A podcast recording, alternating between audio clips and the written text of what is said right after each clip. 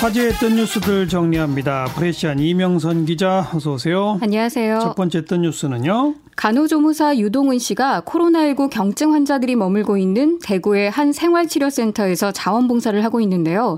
한 매체가 유동은 씨와 주고받은 이야기를 편지 형식으로 재구성해 누리꾼들의 관심을 끌었습니다. 네, 어떤 내용이에요? 어, 간호조무사의 역할은요, 의사, 간호사 업무 보조인데, 음. 일일 3교대가 기본이지만 일거리는 시도 때도 없이 나타난다고 합니다. 입소 환자들의 물건을 분류하고 배정도 해야 하고요. 환자들의 증상도 살펴야 하고요.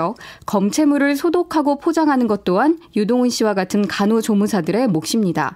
유동훈 씨는 하루 종일 보호복을 입고 고글까지 끼고 일을 하다 보면 김이 서려 눈앞이 잘 보이지 않는다고 하는데요. 예, 예. 그래도 환자의 코와 입에서 검체를 채집할 때면 간담이 서늘하다고 전했습니다. 네, 긴장되겠죠. 네. 예. 유동훈 씨는 그럼에도 이 절망보단 희망이 더 강하게 느껴진다며 무엇보다 자원봉사자 모두에게서 힘을 얻는다고 전했는데요.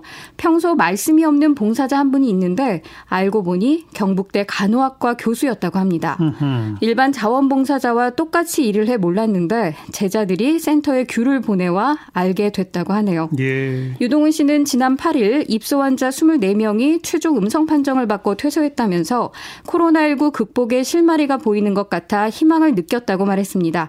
그러면서 우리가 일상을 포기하고 여기까지 온 만큼 온 힘을 다하겠습니다. 환자 여러분, 맘 굳게 먹고 이겨내시기 바랍니다. 이렇게 남겼습니다. 네. 이 글을 읽은 누리꾼들 반응은요? 대한민국은 꼭 이겨낼 겁니다. 라면서 박수와 응원들 보내고 있는데요.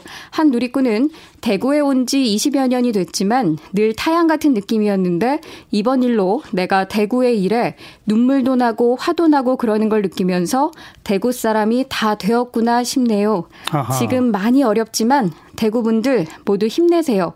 잘 이겨낼 수 있을 거예요. 라고 남겼습니다. 네. 다음 소식은요. 코로나19 완치 후 집에서 자가 격리 중인 부산 47번 환자가 대동병원 선별진료소와 동네 보건소에 또 자신처럼 코로나19로 고생하고 있는 환자에게 편지를 보냈습니다. 예. 부산 47번 환자는요, 2월 24일 대동병원 선별 진료소를 찾았다가 호흡곤란으로 쓰러졌는데요. 다음 날 확진 판정을 받고 고신대병원에서 입원 치료를 받다 3월 7일 완치 판정을 받고 음. 퇴원했습니다. 음, 세 군데 편지를 썼다? 그렇습니다. 예. 부산 47번 환자는 대동병원 선별 진료소 앞에서 보낸 편지에서 의료진에게 감사드린다며 특히 호흡곤란으로 쓰러졌 을 때 머리를 치료해 주시고 따뜻하게 말씀해 주셨던 간호사님 성함을 알 수 있다면 꼭 찾아뵙고 인사드리고 싶다고 전했습니다.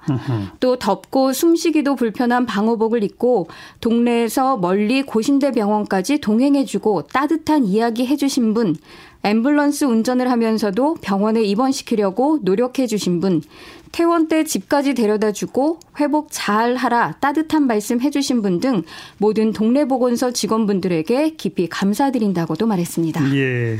그 다음에 또 다른 환자들한테는 뭐라고 그랬어요? 어, 혹시나 자신의 경험이 도움이 될 수 있을까 해서 편지를 쓴다고 했는데요. 부산 47번 환자는 호흡이 곤란하고 혼미해지는 정신 속에 불안해하면서도 살기 위해 정신을 놓지 않기 위해 발버둥 치던 순간을 저도 겪었다. 이번 후 처음 며칠은 몸이 새로운 약에 적응하느라 많이 힘들었지만 그때마다 가족처럼 지극정성으로 돌봐주신 의료진을 믿고 따른 덕분에 완치됐다 이렇게 전했습니다. 예, 예. 그러면서 당신과 접촉한 가족과 지인들에 대한 걱정은 그만하세요.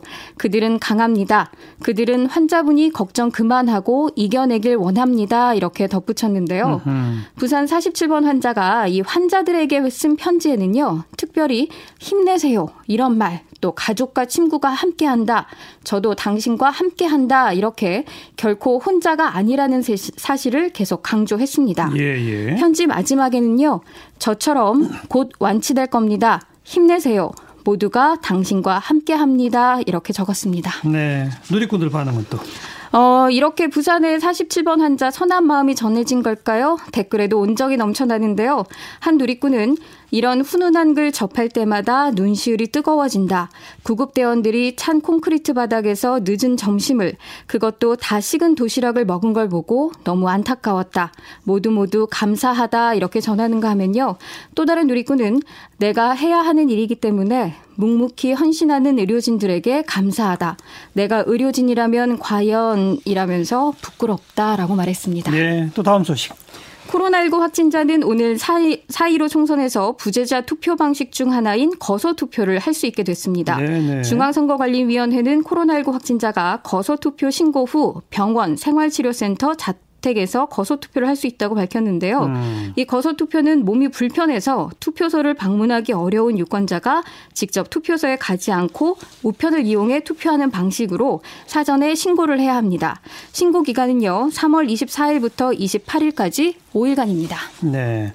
그러니까 3월 24, 28일 5일간 신고하고 네. 그 다음에는요? 이후에 자신이 있는 병원과 생활치료소에서 거소 투표를 하게 되는 방식인데요. 일단 보건복지부 장관과 그리고 구 시 군의 장이 이 명단을 교차 확인해서 코로나19 확진자인지 현재 병원에 있는지 예, 센터에 예. 있는지 청, 총체적으로 검, 검토를 한 뒤에 진행될 음. 예정입니다. 네. 그리고서는 우편으로 투표를 할 수 있다. 네. 여기까지 수고하셨어요. 감사합니다. 프레시안 이명선 기자였어요.